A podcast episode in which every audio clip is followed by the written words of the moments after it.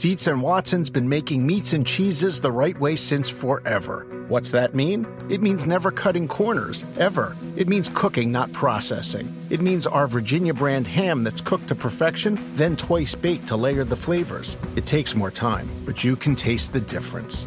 We come to work every day to do it the right way, even if it's the hard way. Because if it's not right for us, it's not right for you. Dietz and Watson, it's a family thing since 1939. For the ones who know safety isn't a catchphrase, it's a culture. And the ones who help make sure everyone makes it home safe.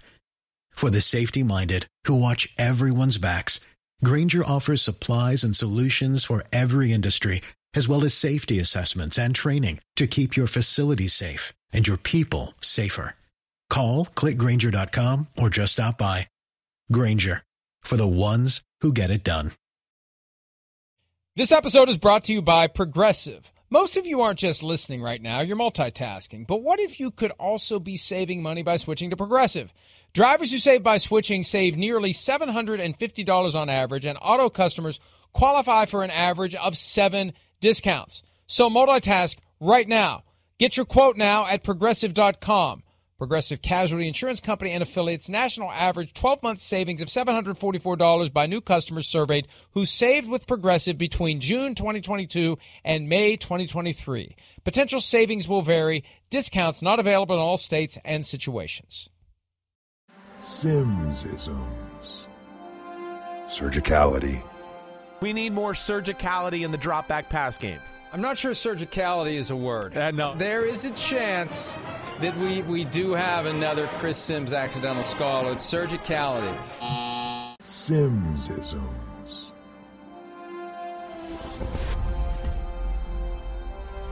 There are so many definitions out there, you can never be entirely sure whether or not a word is indeed a word. We officially concluded that surgicality, not a word. Simmsism, not Chris Simms, accidental scholar. Good morning. And I'm glad we're not in person because I would be motivated today, Christopher, to find a way to get you to slap me. That would be my goal. I want to be slapped like Chris Rock. That wasn't a slap. I mean, that was a punch. That was like the most amazing thing ever. I know I want to be like screw sports here for a few minutes. Let's talk about what we saw last night. I mean, was, were you watching by any chance on live TV? I mean, that was like a real punch and one of the most awkward, weird moments in the history of TV. That was amazing. I mean, did you like? I don't know, Mike. Were you watching live by any chance? No, no, I, I quit watching it because nothing ever happens.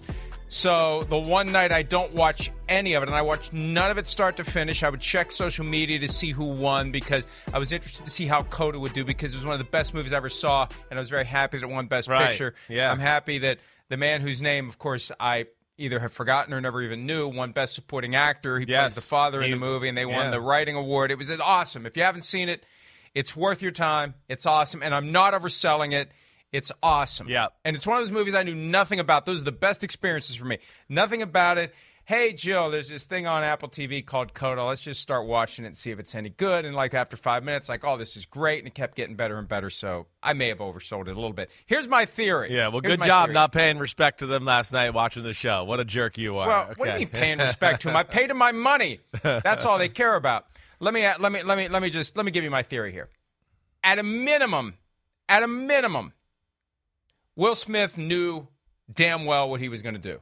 At a minimum, at a minimum, he said if he tells a joke about Jada Pinkett Smith, I'm going to do this. It wasn't something he he improvised. At a minimum, this is my theory.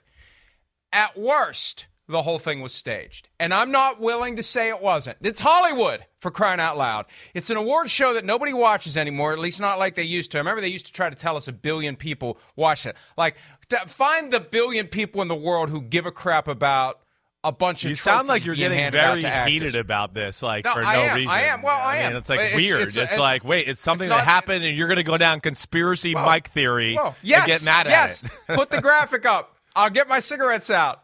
Hey, come on, man. You, d- d- d- it's I'm doing. I don't know. exactly Well, you, if you watched it live. I would have maybe listened to you, but you didn't. So your the theory clip. Sucks to me. Yes, thank you. Cross that out. Hey. Yes, it was I a awkward. They turned off the sound. Does that have a filter He was it? crying. I mean, the guy was crying on TV. Chris Rock is not that good of an actor. I've seen him in every movie he's ever played. in. that's he's not. That's the best argument. Boom. The best So, argument against go. the big plan is Chris Rock sucks as an actor. Now, I that's mean- it. Good, decent comedian.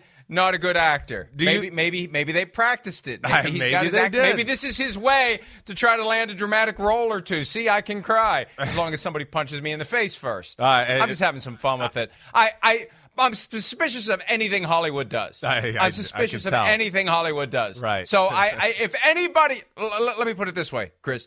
If anybody is going to concoct and stage something like that to boost its sagging award Sure, show, it's. Hollywood. Right.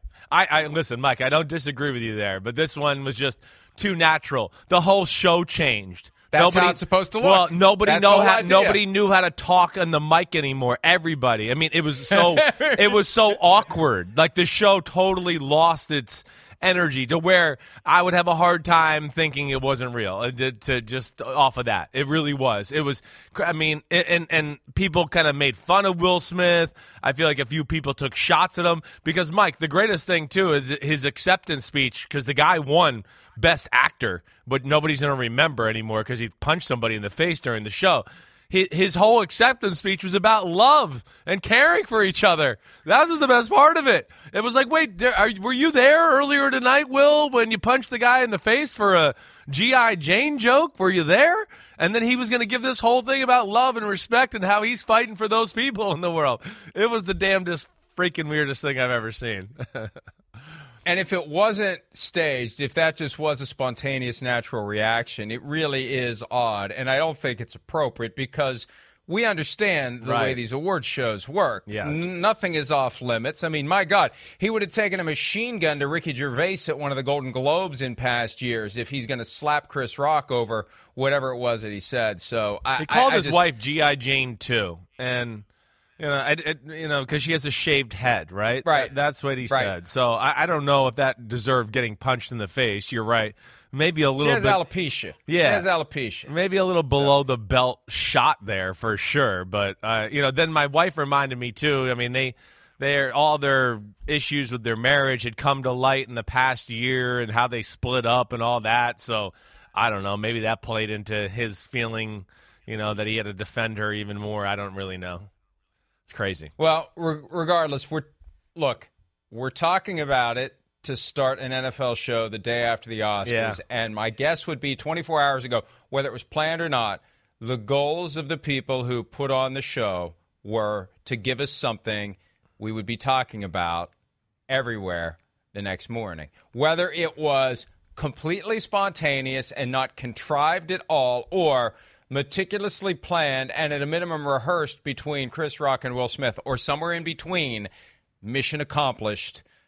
Motion Picture Academy. You gotta go watch. This is what they want. You This gotta watch. Not right now. I know, Not right now. not right now. But. I promise you, if you watch, you're gonna go, wait.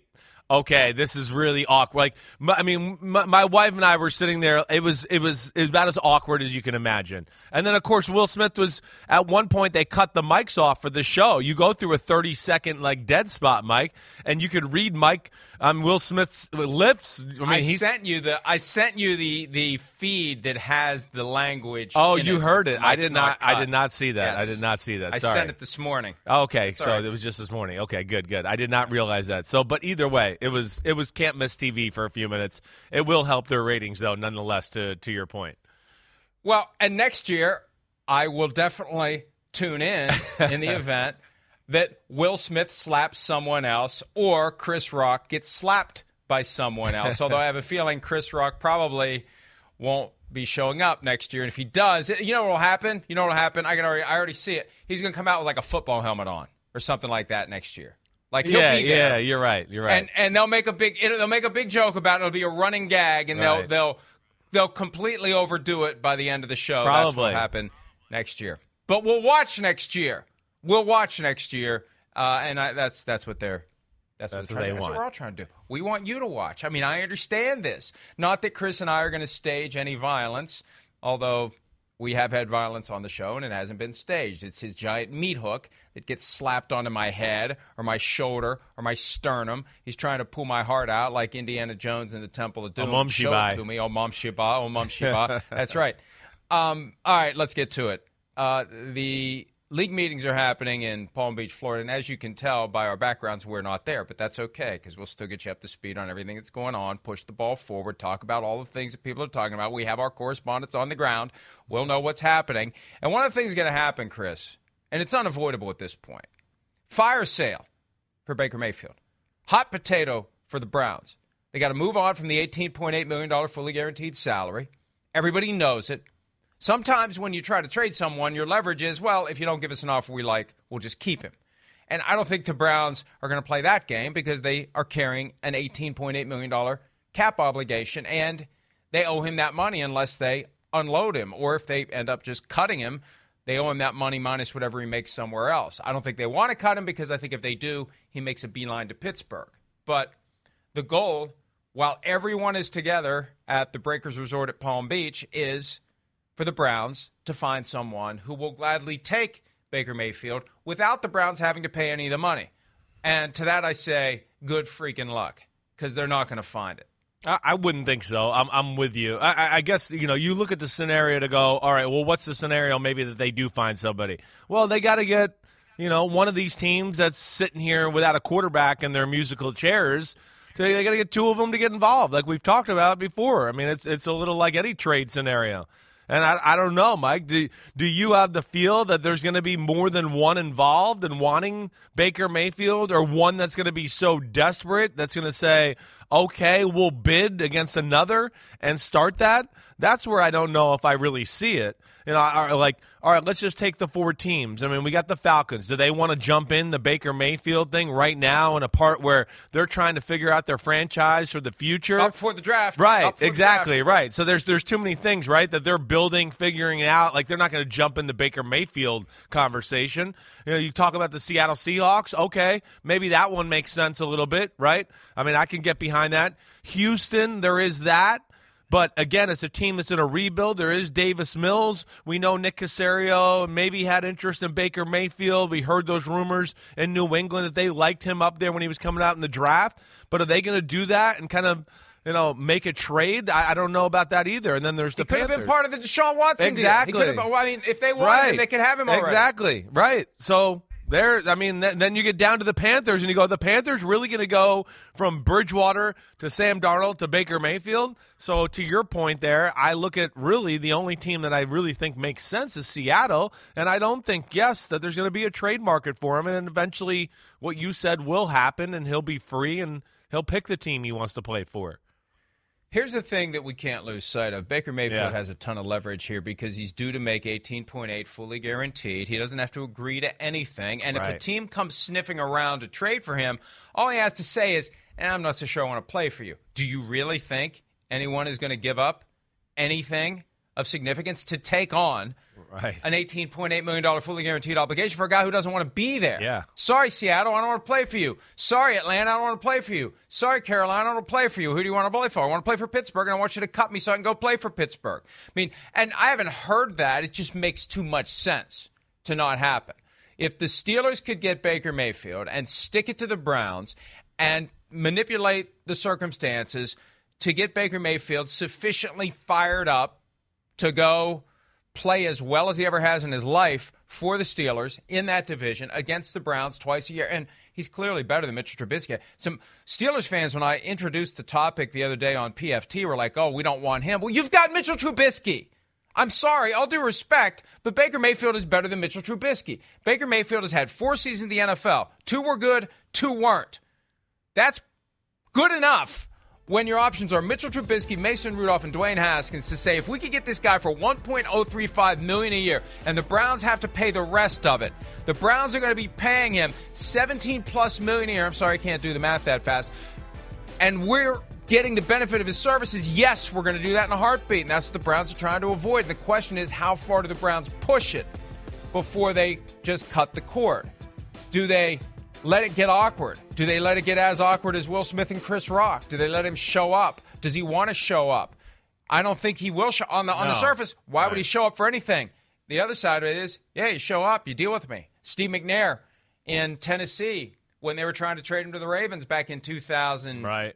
six ish, 2008 ish, where they didn't want to let him in the building. There was a grievance. There was a big brouhaha over. You got to let him in the building. Got to let him work out. Got to take the risk that he gets injured and nobody else wants him, and you're stuck with his cap number. I mean, if Baker Mayfield wants to push this, he can. So I love a good story.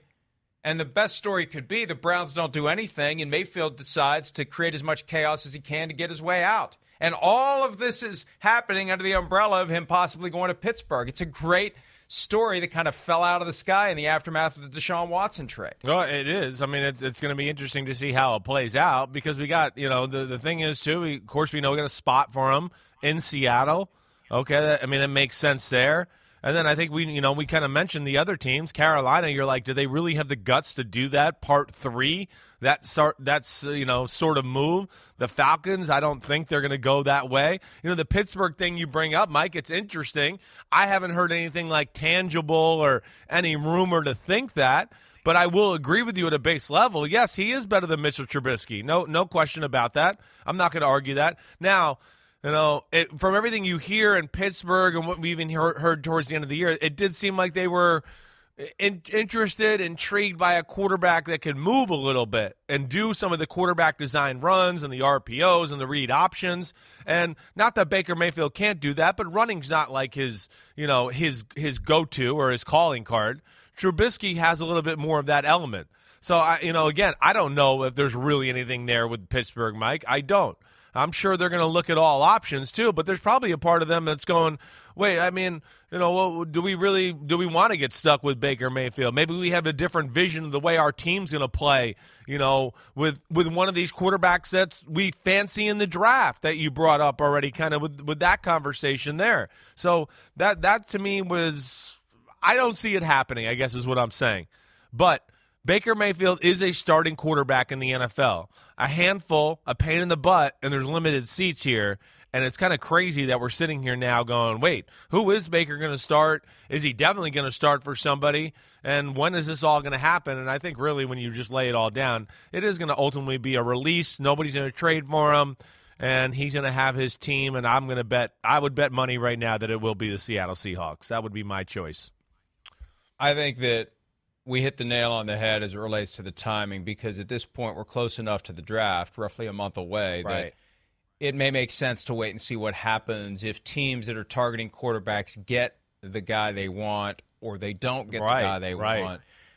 Because why would you rush into a deal for Baker Mayfield now when there's a chance you may get the guy you want? Yes. Why would you take on his salary now? Why would you give the Browns anything of value now? They may have to do a Brock Osweiler hot potato trade, and it would be fitting because it was five years ago that they got Osweiler, what was at the time a 15, oh, $16 million contract, and a second round pick. They kept him through training camp because they figured we're paying him. We may as well keep him around. They eventually cut him. He goes back to Denver on a one year deal and is a backup there in 2017. But the bottom line is right now the Browns aren't going to get anything close to what they would hope for. Maybe something happens later. Maybe something transpires later, whether it's you don't get the guy you want in the draft, your starter gets injured in some fluke accident because really it I mean I know we can count on quarterbacks getting no, we count on other players getting injured like we just kind of assume it's going to happen whether it's in the offseason program, training camp, preseason, regular season, whatever. Quarterbacks it doesn't happen as often because they're protected. They're Yeah, in bubble wrap. right. In practice, in regular season games, in preseason games, I mean, the rules protect them, and they're less likely to have a serious injury. Of course, as I say that, I guarantee that somebody's going to slip in the shower today and tear an ACL, and there goes the market. Here it is for Baker Mayfield. But, you know, Chris, to the extent that it's Seattle, because I think I saw yesterday there was an article from Mary Kay Cabot of the Cleveland Plain Dealer addressing issues that we'll get to about Baker Mayfield. But she mentioned Seattle and Carolina. Well, it's already been reported Carolina's not interested. And why would they be interested? They they need to get away from the frog kissing phase. Yes, we talked about that last week. Good way to put You it. just can't keep going around from Yeah. guy to guy to guy to guy and hoping that one of them is going to become a franchise quarterback when he hasn't been anywhere else. You need something better than that, and the only way you're going to get him is in the draft. Because all the franchise quarterbacks that we know about don't want to go to Carolina. So I think they're going to draft somebody. I can't see them taking on Baker Mayfield, but you need to set it up as Seattle versus Carolina Yeah. to get Seattle to come to the table with something more than you can give us a sixth round pick if you want and pay $5 million of his salary and we'll take him off your hands. Or they, they may be even driving a harder bargain than that. I mean, you know, anything at this point for the Browns, as long as you can send him to a team other than the Steelers, that's a partial victory. So I could see a team say, yeah, we'll give you a conditional seventh round pick. If we sign him to an extension, you can have our seventh round pick in 2023, but you're paying 17 million of this. We're not paying it.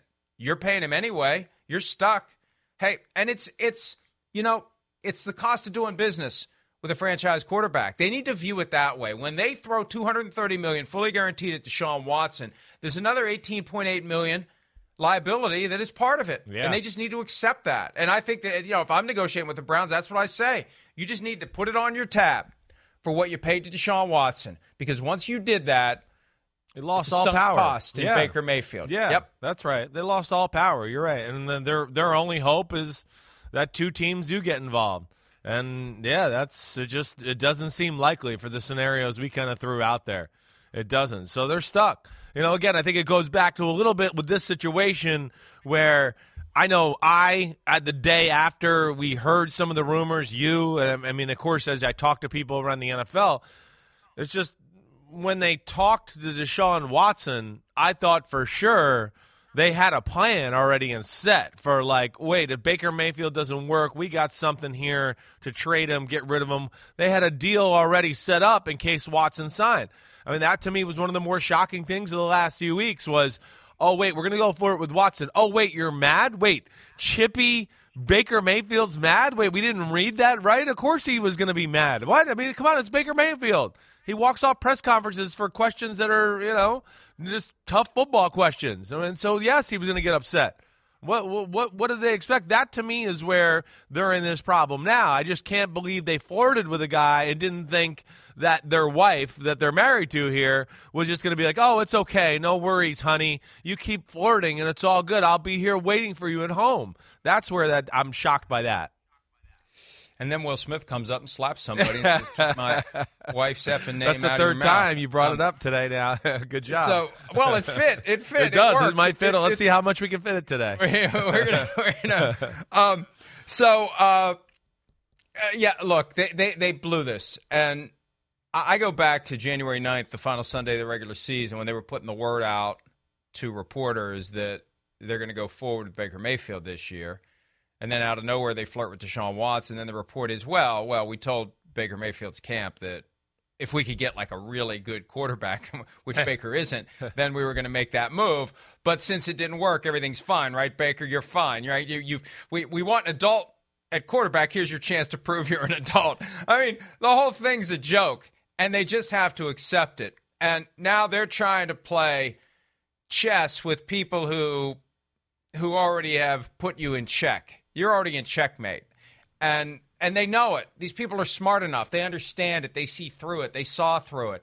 And you're just going to have to bite the bullet. You're just going to have to move on unless you're willing to keep Baker Mayfield on the payroll, on That's the it. roster. That's all they got. He's got the right to show up if he wants to be there, That's like right. Brett Favre in 2008 when he rolls in late July when they didn't want him there. I mean, that's the thing. Baker Mayfield was going to hold out. That was the report. He was going to hold out. He was pissed off. He was going to stay away from everything. Now that now that the Browns can't unload him, I think Baker Mayfield's attitude needs to be I'll be there for everything. I'll be there with bells on. I'll be your six game replacement for Deshaun Watson. I mean, think of all the PR stuff that's going on. We haven't talked about the Deshaun Watson press conference, which was anything but a celebration of Deshaun Watson's arrival to Cleveland on Friday. Myles Simmons and I spent the whole hour of PFTPM breaking that thing down. But there's a weird cloud hanging over Cleveland right now. Yeah, there is. And if Baker Mayfield shows up in Berea for the offseason program, that that just it's just going to be weird. And the Browns need to cut the cord sooner rather than later. really, it may right? very well be they have to cut him. I, that, that to me it just it's it seems kind of blatant. Like you're you're you're screwed. I mean, he's he has all the power too. It doesn't even matter. You know, to the point you brought up earlier in the show, Mike. It just okay. You know, so what? They get two or te- two or three teams involved in a bidding war. Back to your point, if he just goes, wait, I don't want to play for Carolina. I'm not gonna play. I'm, there's no way. There's no future. Okay, that's over with. Oh wait, but now what's the other team? I mean, he really they've they've put themselves in a spot where they, they don't have much say here. and they would have to have two teams that are truly desperate that Baker Mayfield would want to go to. So that's another you know factor of this where I just uh, again I, I, think you're right. The writing's on the wall here. It's just a matter of time. Cut him, let him sign with his team, and figure it out, and and you know figure out your books that way from there on out. The bottom line is, in order to thread this needle, the Browns need Baker Mayfield to cooperate. Why in the hell would Baker Mayfield cooperate yeah, right. with the Browns mm-hmm. right now? I think that he should be uncooperative just to prove a point. You threw me overboard. You kicked me to the curb. You lied to me. You told me that I'm your guy. What, what a shock. I mean, I, I'm sure that that's a lie that gets told very often in the NFL. You're my guy, you're my guy, you're my guy until you're not my guy. But when you're the guy that's been hearing you're my guy, you get pissed off. Of course. When they lie to you. You you've been there. Yes. You were there with Gruden. You're my guy. You're my guy. You're my guy. Who are you? Yeah. No. It, it it's uh, again. It hurts your heart. It hurts your soul. You think there's more of a deep connection or meaning there at times, and that's where players, you know, can be hurt a little bit. You know, because you just go, wait, I thought this was a little bit more than just our normal a normal business connection. And and I'm sure Baker Mayfield feels that way. Of course he does. He's the number one pick of the draft you know, for for their organization, and he was their starting quarterback. And not only did they like flirt with a guy, and again, a guy that we know has got you know a, a checkered history here, flirted with them, and then went the extra mile to go down and meet with them and really go that way. That to me is when you start to go, whoa, like they're really begging this guy to come here. They really want him. They really don't want me. And that's where it does get personal, and you start to go, all right, maybe I need, you know, a different. We we all need a different start and a different energy somewhere else. But I've got no compulsion in any way, shape, or form to cooperate with the Browns as they try to turn this chicken bleep situation into anything but what it is. Yeah. yeah. A little interesting note that came out yesterday. Joe Thomas, longtime member of the Browns, one of the legends. I feel bad for him because he was there fully within the period where they were bad. His rookie year, they were 10 and 6 and didn't make it to the playoffs, and then afterward, never even sniffed a playoff appearance. He said on his podcast with Andrew Hawkins that Baker Mayfield turned down 30 million per year last year. Mary Kay Cabot reports, citing an unnamed source, that it's 100% false and totally erroneous. Now, I would like to have somebody on the record in response to somebody who's on the record saying, "Yeah." He I, I mean, I don't because I don't know who's saying this, right? But I think I I think that this is a simple one to to break down. Last year, knowing what the Browns knew then, they would have paid him 30 million a year. He probably wanted 40 million a year. And Cabot says in her item they never had substantive talks last year. Well, if you get the sense that the teams in the neighborhood of 30 and the players in the neighborhood of 40, yeah, there's nothing to talk about. Oh, right. So I, I think the more accurate way for Joe Thomas to say what he said would have been Mayfield could have had 30 million a year last year. The Browns were willing to do that. Why wouldn't they have been? Why wouldn't they have been? Based upon what he did in 2020, based upon the fact they got to the final eight, the arrow's pointing up. All indications are this guy's got what they want. It wasn't until week two when he blows out his shoulder making a tackle after an interception that it all fell off. Yeah, that's right. the Browns this year, and it never got right again. Yeah, they would have given him thirty. And and I think the I think the fact that somebody from the Browns shot that report down, or at least tried to, tells me that they are tiptoeing around Baker right now. They don't want to rub it in his face. Hey, Baker, you could have had thirty million last year. See, you stupid ass. You could have had it, and you didn't do it, and now nobody wants you, you idiot. Of course they're not going to do that because they need him to do them a favor. Yeah. So I think Thomas is right if we say Baker could have had 30 last year and didn't want it. And I say, why would he want it based on what everyone knew last year? You know, here's what happens when you bet on yourself, folks, because we hear about all the time. Hey, he bet on himself. Oh, hey, good job, Jimmy. Yeah. You bet on yourself. Right. Sometimes you bet on yourself and lose. Yeah. Baker Mayfield, and let's call it what it is. Let's call it what it is. He bet on himself last year, and he lost. He did. He did. And uh, you know, we don't. You're right. We don't hear those stories a whole lot. In the you know, as far as being made public, and uh, like to your point, I don't think you'd be mad at either side. I think now we can all sit here and laugh at Baker Mayfield and go, "Oh, he turned down thirty million. That's ridiculous. Like, how could he do that?" But at the same time, I want to go, well, the, the current market for NFL quarterbacks and some of the names that he would say, wait, they're making more than 30 million. I think I'm better than that guy, aka Jared Goff, and some other names that are on there. Then I could see him looking at that going, well, that, that's low. Representation saying that's low too. You know, look where the market's going. Look where we are now.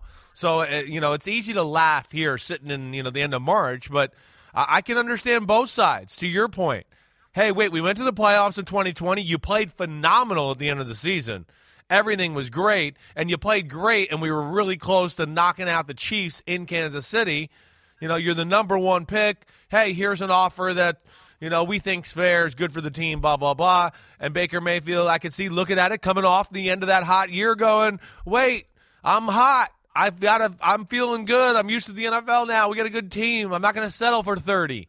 And now we're stuck here, and – yes, it's a dirty, dirty business, and you know sometimes when you bet on yourself, you do get screwed over. I can sit here and tell you, sometimes you get you bet on yourself and you lose an organ and don't get your money.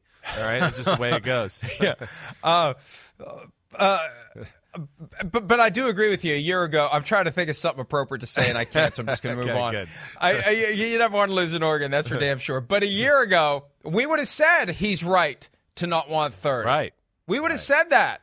Of course, he shouldn't want 30. And I think everything that has transpired between Baker Mayfield and the Browns traces to the fundamental disconnect between what he wanted and what they would have paid. And this is a byproduct of this expanding accordion of quarterback market where it's broader than it's ever been and it's more and more difficult to find a spot where the team and the player agree that's the value. That's exactly what's going on between yeah. the Cardinals and Kyler Murray right, right, now. Right. That's the root of their problem. Right. Hey, we'd love to have you. We'd love to have you. We're, we're, we're going to give you a second contract. And wait till you see what, what it is. And then you find out what it is and you say, well, gee, thanks for your willingness to sign me to a new contract that is far below what my value would be elsewhere. Thank you very much for that. I appreciate being lowballed by you. Now cram it up your butt sideways. I mean that. So that's that introduces a new dynamic. It does to these relationships. It does because you know it, we, not long ago it was all right. Let's see. You're a quarterback. You're up for a new contract. Are you good or are you bad? Oh, you're good. All right. You're the highest paid player in NFL history that's by right. a half million a year. Right. Next guy up for a contract. Are you good or are you bad? Oh, you're good. You're the highest paid player in NFL history. Now, now it's it's like throwing a dart.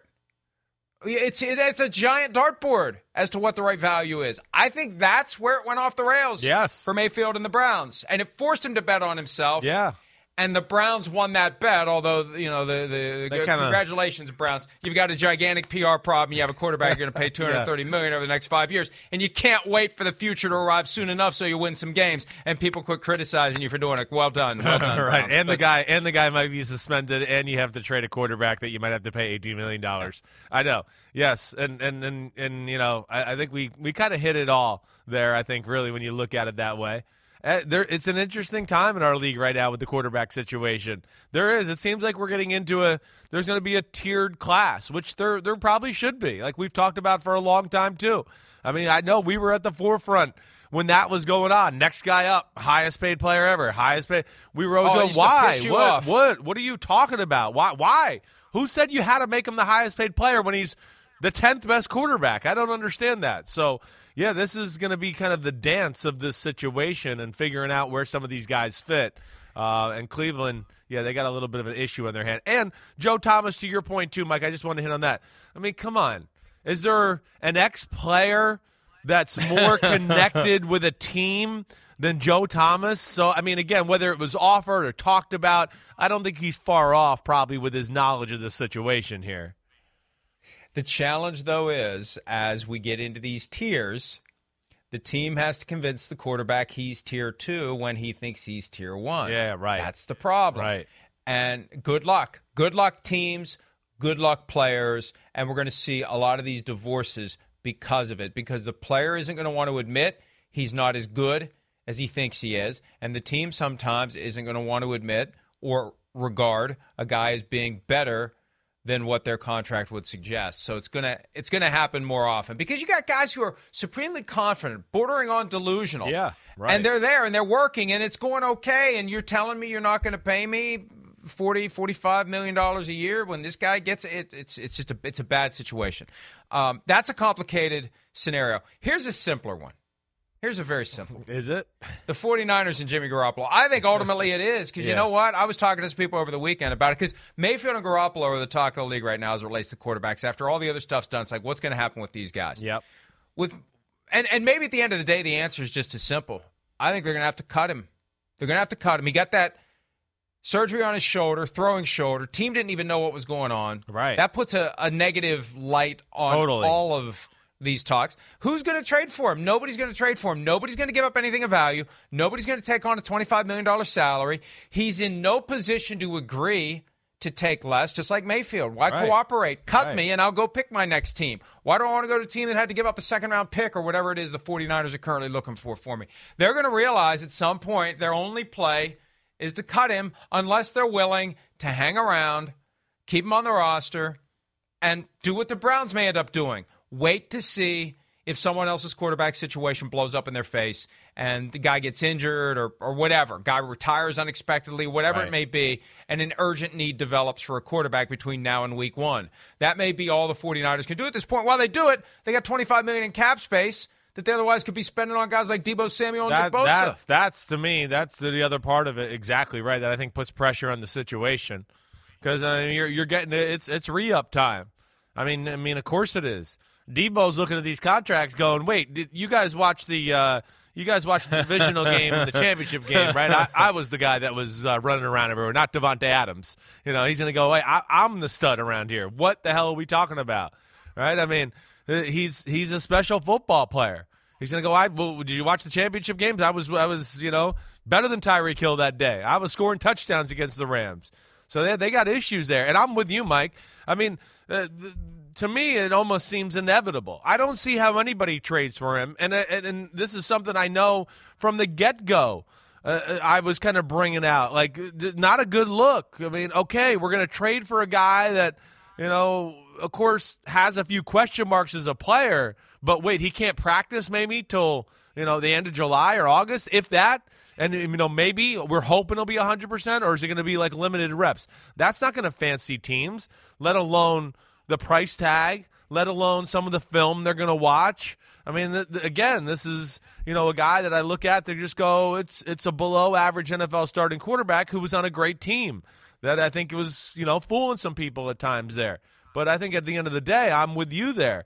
And you know, one thing we talked about too with the surgery that did it, from the start. I, I was trying to tell people it brought power back to Jimmy Garoppolo. Really, I mean, it was it was an fu to the organization, and it was a little bit like "No, I'm going to go at my own pace here, and I'm going to figure it out myself. And you know, when you guys talk trade or all that, I'm going to have something to say about where I am, where I want to play. It's it's got some similarities to that Baker Mayfield situation we were just talking about.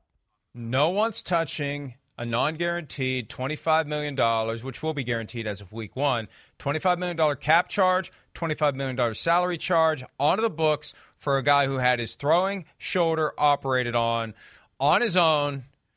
Who knows when he's going to be ready? Yeah. No one's touching that contract. No. And as long as Jimmy says, I'm not extending, I'm not restructuring, I'm not doing anything, you're taking my full salary and all the other pieces of compensation I'm due to make, it adds up to more than 25 million. And you got to you got to do that. I'm not I'm not doing a thing. I'm not lifting a finger. I don't have to. Because look, whatever someone's going to try to squeeze him to take as part of a trade, that's going to be available to him on the open market.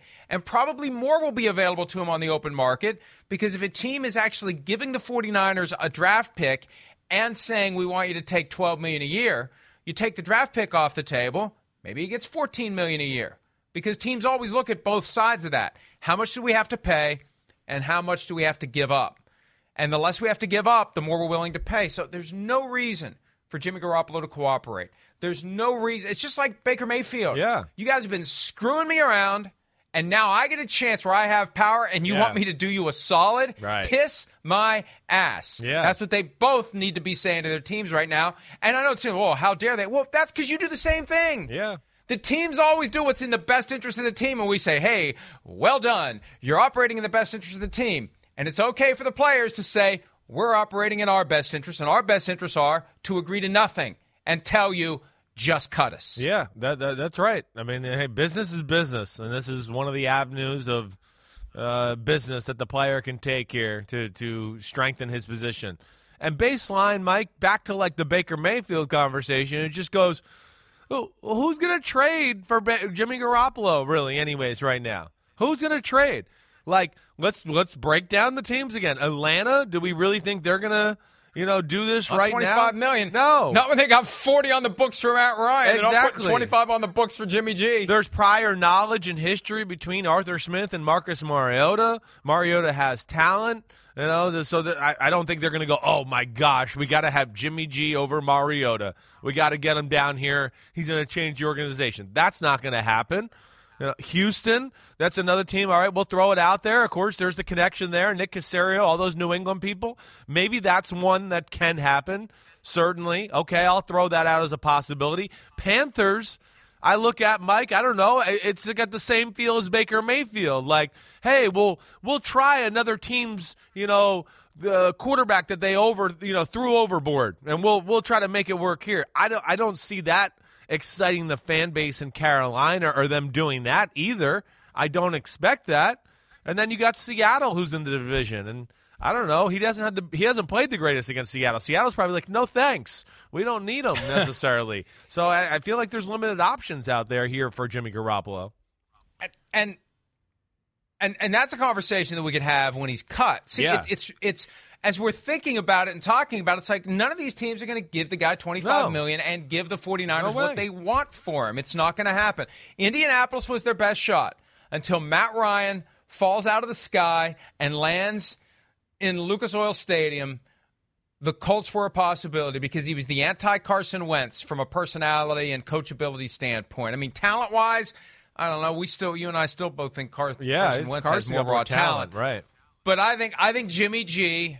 I, I, see, and this is the other problem for the 49ers, Chris. You get ego involved in this. I think maybe they overplayed their hand when they could have traded him to the Colts. One a little too much. Mm, Yeah, maybe pulled out a little I mean, too hard, right. and then they get Matt Ryan, and you're like, oh, we could have had. You know, I heard they were telling people they got two second round picks, No, and, and, every, yeah. and the, the, then that's Beth puffery. Hey, we got two. Well, we take it then. Just take it. Yeah, you get two second right. round picks, That's Jimmy G, take say. it. Right. They, if they could have gotten one, they should have taken it. And and uh, you know maybe they were saying they got two, so the Colts would give them one. I don't know, but I think they had a window with the Colts, and that window shattered when Matt Ryan became available, and now the 49ers have nothing. So the question is, so the question is, Yeah. how far will the organization go to avoid having to admit that they blew it? That, that how far? How, and now let me, let's let's. I don't know. You know, John Lynch is the GM. How far will John Lynch go? And I know Kyle Shanahan's got a lot to say over this, but how Yeah. far will they go together to cover up that they blew it? Would they actually keep him? Would they actually keep him on the roster at twenty five million for this year No. and let him compete and play just to cover up that they blew it and they could have traded? I don't think so. I don't think so. I, it is, you know, it does have the the makings of not looking good on both of them, certainly. But you know what I would say too is like, is it a cover up or is it a cover up? I don't really know. Again, I, I know yes. A little bit that Indy and San Fran, there were some talks there. I had been led to believe that Indy never got real serious about pursuing Jimmy Garoppolo. But like you said, if Matt Ryan doesn't hit them in the face here, who knows how serious that gets as they go and they start to go, damn, we are desperate. We got no other options. So that certainly made a lot of sense and had to have thrown a wrench into the 49ers game plan. But I will also say, too, I don't know. I just have a hard time believing that. The, the, the two second round pick thing. I haven't, no, no. right? I'm I mean, not. I'm not saying that they had two second round picks, but I'm saying they were telling people they. I did. know they are. That's what I mean. And I'm just saying, I, I, I got you. I, I have a hard time. Yeah. You know, that, that sounds like you know propaganda or that they're selling that. Because to like, to your point, again, I think anybody that would be like looking at the market right now and just you know paying attention to the league as a whole would go, wait, you got two second round picks for Jimmy Garoppolo? You're crazy. You signed the deal, right? It's over. He traded him already, right? Wait, what? You think you're going to get better? That's insane to me. So I, I, I- I can't imagine that that was sitting there available to them and they didn't make that move. I, I, I, they're smarter than that, I guess, is what I'm trying to say, or at least I think they Well, are. I don't think they ever had that. Again, Yeah, that was right. an effort to get something Right. and offload this contract. And think about how much the football world has changed in the last three weeks. Three weeks ago today, we didn't know Aaron Rodgers was staying with the Packers. We didn't know Tom Brady was unretiring and staying in Tampa Bay. We didn't know Russell Wilson was going to be a member of the Denver Broncos. We didn't know Deshaun Watson was going to be traded to the Cleveland frickin' Browns for crying out loud. I mean, who saw any of this coming? Matt Ryan going to the Colts. So three weeks ago, you know, you look at the quarterback carousel and the 49ers could could be feeling pretty confident about where they were. Right. And what they were going to get. Yep. And now all this other stuff happens.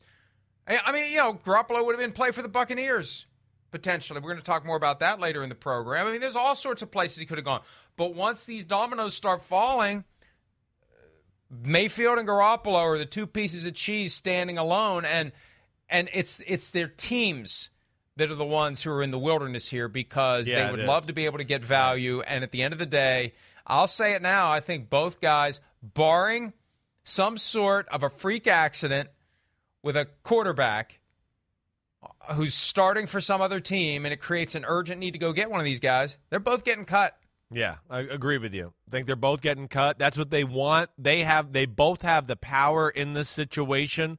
Ultimately, like you said last week, the no trade clause at the quarterback position, especially, is an overrated clause. I mean, if a team wants to trade for a quarterback to make them the starter, and the quarterback tells the agent, "Hey, I don't want to play for that team," tell them they're going to go okay, and they're going to hang up the phone and not try to trade for you. Nobody wants a quarterback that doesn't want to play for them starting for their football team. So that that at the very least is where they have the power. Let alone there's a lot of other circumstances uh, that are in play here as well. So I'm with you, Mike. Hundred percent get cut. And if you made me look at it, I don't know. I mean, again, I'm going to say Baker Mayfield ends up in Seattle. If you had to bet money, where do you think Jimmy Garoppolo ends up at? I'm going to say Houston up- makes yeah, sense. Houston right, makes right. sense. That would be my. I'm with you there. That would be my two my two picks if I had to throw down some cash here on March 28th. And he's good enough to take a four win team and make them into an eight or nine win Sure, team. sure. He's good enough to do that. He's just not going to get you over the hump unless you've got the 85 Bears defense uh, and uh, Jim Brown in his prime, you know, and, and all sorts of other bells and whistles around him. And, and he doesn't get injured all year. Other than that, you, you know, you're good to go. All right, let's go ahead and take a break. Sorry, Jimmy. Jimmy's going to slap me.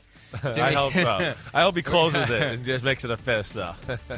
Uh, yeah, well, um, and I'm, you know what? If you're going to do, let- let's just end the Yeah. segment on this point. If you're going to do that whole thing in your Will Smith, why, why, why don't you just curl up your fist? What do you mean? Did why you? Don't why you did. I, he looked like he It was open him. hand. It was open I hand was for open sure. hand. Yeah. I thought it was closed hand. Can we go back to the videotape there, Courtney or Kristen? Can we see it one more time on the way out? You know, so just so we could see. I thought it was a closed hand. You know, I did. You know, watching it live, but I don't know. Maybe I'm wrong. It it's is open hand. It was a quick was open, open hand. Yeah. Yeah, yeah. Oh Look at that my strut. He practiced that strut in front of the mirror at the hotel for two hours. You're so full Here's how I'm going to walk away. oh, oh! Let's take a break. Boom. Let's take a break. Cut the audio. We'll be back with more PFT Live right after like this. the Oscars all over again. Feel the pulse of the city. Feel the beat of the drum. Feel the bass blow your hair. In Las Vegas, live music delivers much more than sound. It's where music comes alive with artists like Megan Thee Stallion, Maroon 5, Carrie Underwood, Shania Twain, Babyface, Lionel Richie, and many more. Every show is a playground for your senses. See the full summer lineup at visitlasvegas.com. Matt LaFleur, Packers coach, talking about the trade of Davante Adams to NFL media, said, Matt LaFleur, sometimes you got to make some tough decisions. Certainly appreciate everything Davante brought to our team. I mean, he's the best receiver in the NFL, so that was a tough one for me personally and for our organization. Certainly he's a guy that's going to be tough to replace. Yada, yada, yada. You never want to let great players like that walk away from the team. Okay, fine. I get it. So why'd you do it? I mean, of course that's what you're going to say. Why'd you do it? Why'd you do it? Why didn't Why didn't you offer him the money five months ago? Why? How did we get to this point? I look. Here, here's the problem. We're going to get a lot of the pre-planned, canned BS from coaches Yeah. who were involved in some of these moves. I want to drill down a little bit. Like, wh- wh- how could this have been avoided? Why wasn't it avoided? I don't think we're going to get that kind of candor from Matt LaFleur. No. I'd love to hear it. No. Could it have been avoided? Where's Gutekunst? Could it have been avoided? that- that's What's your regret here? Do you have regrets? Yeah, You know? I'm, I'm with you. I mean, that, that that to me though, it goes to the to the second name you said there. you know, again, this is different than the 49ers where we can look at Kyle Shanahan and go, no, no, he has full power. It's he's the GM. He's running the show there. So that's understandable. LaFleur, we know is not. This is not this is not his department. You know, contract negotiations, get that started in the middle of the year, sign them up now, guys, do all that. You know, I'm sure there's conversations and they talk there, but that's not his department of business. He just coaches the football team. You know, as we've seen. I mean, as we know, they freaking tried to trade up and get a quarterback without telling their head coach. I mean, it caught him by surprise too. By all due accounts, anybody you listen to in the NFL, you know, maybe he knew a few minutes before they actually made the pick, but it was all news news like to him when that was going down. So I think that says something to it. And I think Mike, you're you've been saying this since last week. That's really the million dollar question. Is just like why why didn't you offer him this kind of deal uh, in in October and just get it done with? You know, you probably could have offered him less money than this and got it done, and he would have said yes. So that that's where I don't get, and that's where you know again we're questioning Green Bay's business style for another offseason here. It just doesn't make sense all the time. Especially when Aaron Rodgers was very carefully Yeah. persuaded to come back, and now his top weapon is gone. He said himself, "I don't want to be p- part of a rebuilding effort." You're and right. look at his receiving corps: Marquez Valdes, Scantling, gone. Why didn't you sign him? Before I don't get that either. Davante Adams. I'm curious Right. about that. Right. Buy low, sell high. Right. Get him while you can. That's all they got left right now. It changes every show because another guy gets removed from the list. Right. I mean, it, it is. Allen Lazard is clearly their best receiver. Randall Cobb, I mean, it's 375 yards of receiving, five touchdowns. Yeah. Okay, great. Hurt for a number of games. but he's buddies with Aaron Rodgers. exactly. That's all that matters. I mean, it's just insane, though. I mean, yes, and and then here we are, Green Bay. Maybe maybe they can draft some receivers. It's certainly a good class. There'll be the plenty available there at the end of the first round. I know that as I've been studying them all last week, but it doesn't matter. It's not going to replace Davante Adams. We talked about this last week. It's a little special niche they had with him and the relationship Rodgers and them had. So much of their offense is predicated on that connection. That's where I do. I look at it differently and just go, man, Green Bay, it's great. They're a good football team. They're a nice playoff contender this year. They are officially out of the Super Bowl contention with no Davante Adams. Out of it. No way. Here's what's amazing to me too. I saw over the weekend some talk that maybe the Packers are going to get involved and make a play for DK Metcalf. Why? Why would they? Why they made no effort to get Tyreek Hill. They ultimately failed to keep Davante Adams. Why in the world would they try to get DK Metcalf, knowing that he's going to want to be paid as much Um, next as year, Tyreek right? Hill and Right. Adams? Right. You could have just kept Davante Adams. I I, I don't You, know. you could, it, I know. It, it doesn't make any sense to me. No. it makes no sense at all. No, it makes Um, no sense. And the Mar- Marquez Valdes Scantling thing, I think you look at that and just go, wait, I don't get that either. You don't got that much talent on your roster. Uh, not that he's like a superstar number one, but he's a you know scary number two, number three receiver who can fly. He's six four and runs four three. Uh, there, there, there's not a lot of those guys out in the NFL there, so he's out the door too. I mean, it's just yeah, I, I just it's a head scratcher to me with with the way they approach things up there in Green Bay.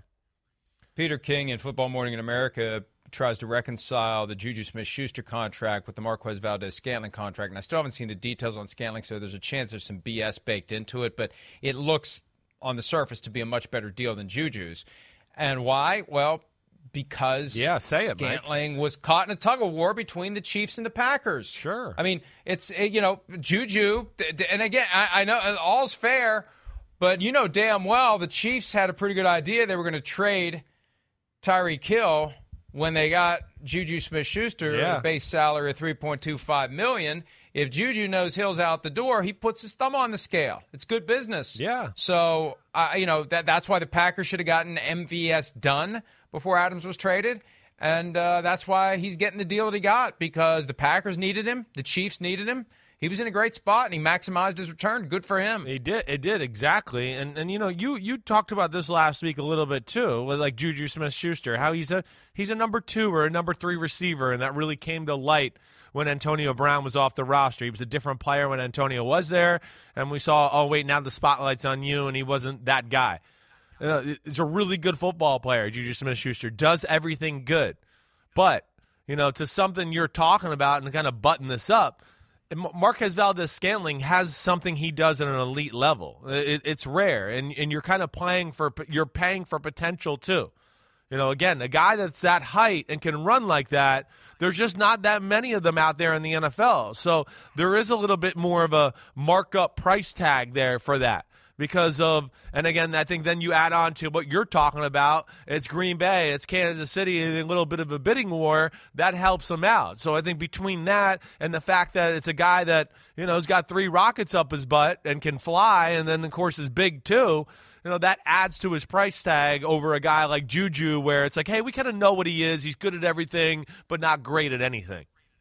But why did it never become yeah I don't evident. know. I know. I Why know. did the potential never become the production in four years in Green Bay? Yeah, That's it, what I'm it, confused. right. about. It, it's, it's close. It seemed like it was close, you know, to, to getting there at times this year. It was. He kind of got injured and banged up when he was kind of getting hot and getting a part of the offense. Uh, he, he can drop the ball at times. That can be a little bit of an issue, too.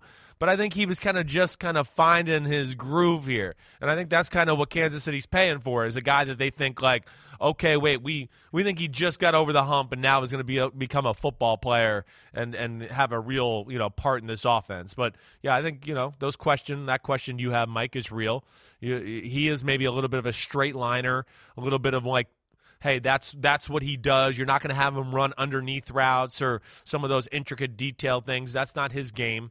So, you know, again, maybe that's why he fits better in Kansas City than you know Green Bay where it's route running and read this coverage and do the route this way off this coverage and if it's that coverage run it this way. Whereas we talk about Kansas City it's just like hey fly to that back corner 70 yards over there and he'll throw it to you. And then the next play fly over there to that big fat coach over in the red mustache and that's we'll throw it to you over there somewhere. And that's the difference in their offense and he fits that style more certainly when you look at his four years of statistics with the Green Bay Packers, there's one number that really stands out among the others, and it hit it is his average, average right. per reception right. in 2020, 20.9 yards per catch. It's explosive. In 2020. Yeah. You know, you got people saying, "Oh, the Chiefs' offense is going to be very different. They're not going to." Uh, you got a guy that runs a 4-3 that's yeah. that size, and he averaged 20.9 yards per catch in 2020. I think that's what sold the Chiefs on Marquez Valdes Scantling. Last year,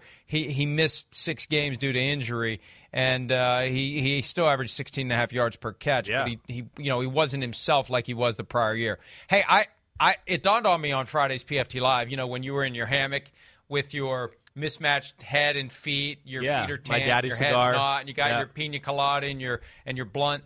Um, I, I know I know what the Packers should do. They won't do it, but I know what they should do. I know who they should trade for. Who's that? Chase Claypool.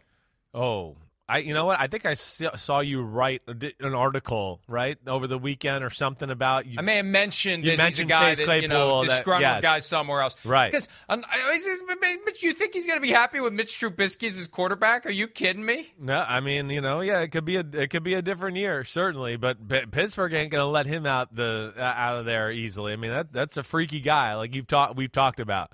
He's got superstar potential for sure. Uh, I'm sure they want to keep him for the next quarterback too.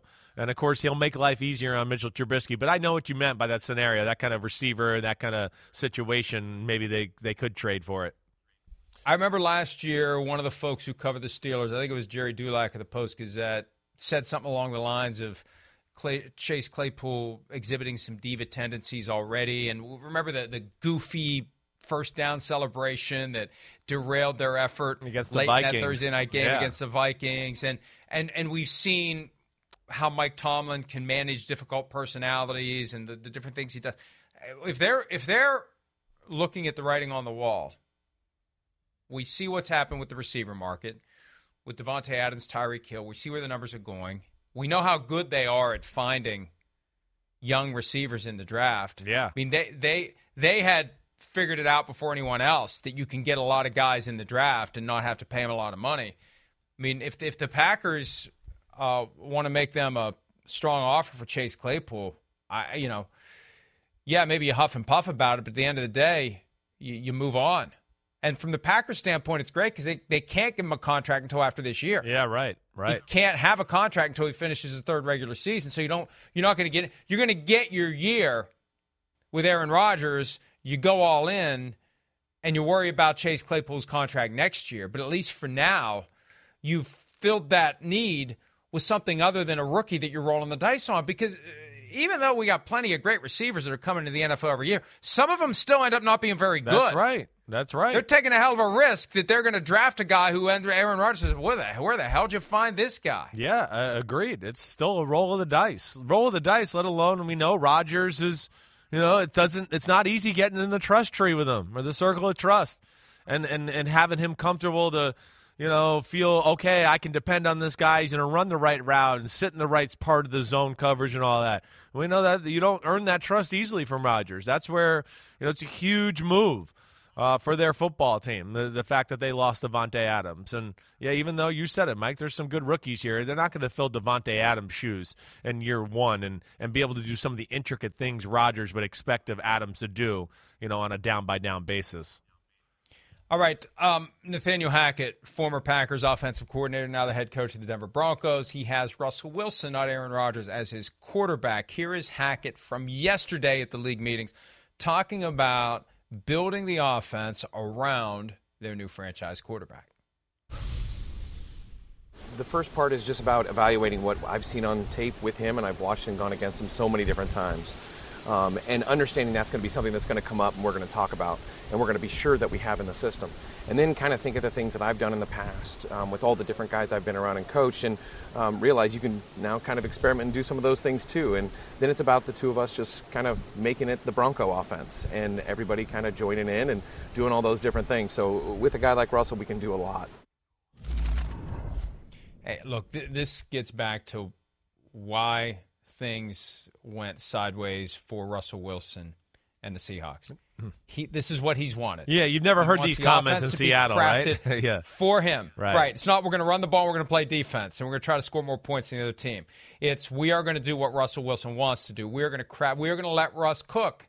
We're going to let Russ cook, and we're going to come up with a recipe so he's able to cook all year long, not just for the first half of the season until they figure out what we're doing and crack the code for the second half. We're actually gonna we're actually gonna it's gonna be a full season effort to let Russ cook. That's what he's wanted. That's why he's not in Seattle. Because it got to a point where it wasn't sustainable to keep paying him franchise quarterback money if they're not going to use him like a franchise quarterback. It's clear that's what Nathaniel Hackett's going to try to do, yeah. and it's going to be fascinating to see if it works. Right? Because that's the thing, Russ. You finally got what you wanted. Now we got to see if it works. Yeah, no, it, it is going to be fascinating. I, I, I would be shocked if Russell's not happy. Uh, like as far as again, I'm not saying I don't know how good this team will be. We'll see how good Nathaniel Hackett is the head coach. You know, I have some uh, some high expectations. But one thing I will say is I will be shocked if he doesn't make Russell Wilson happy. This is right up Nathaniel Hackett's you know wheelhouse here. This is where he is special and kind of you know, becomes beloved by the quarterback. His father had the same Midas touch here, where you know they really, hey, wait, this is you as a player. This is who you are. Okay, wait, I see your skill set. Hey, we'll talk about your skill set.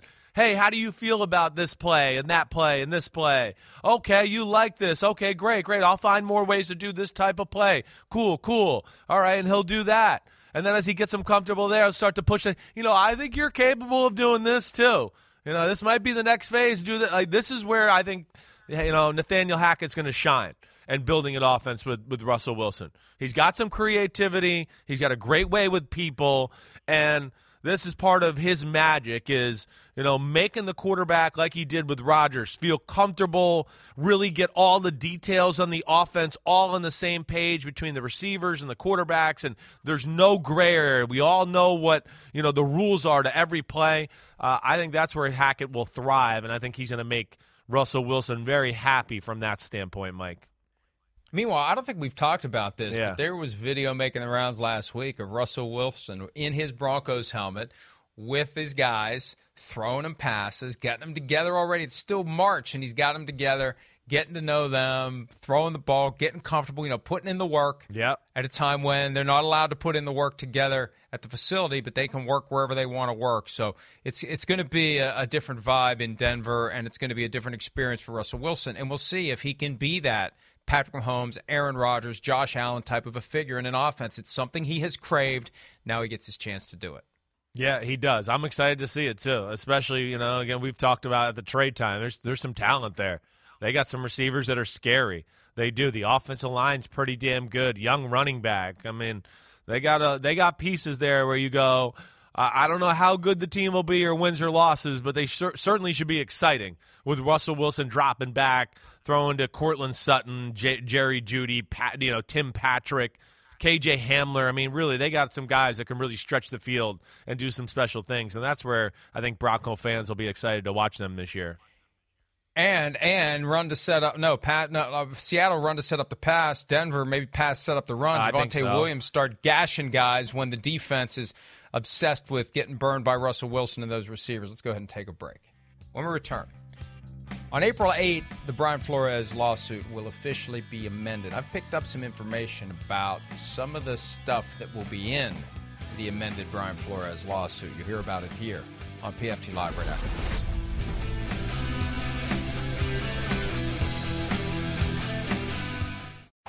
Feel the pulse of the city. Feel the beat of the drum. Feel the bass blow your hair. In Las Vegas, live music delivers much more than sound. It's where music comes alive with artists like Megan Thee Stallion, Maroon 5, Carrie Underwood, Shania Twain, Babyface, Lionel Richie, and many more. Every show is a playground for your senses. See the full summer lineup at visitlasvegas.com.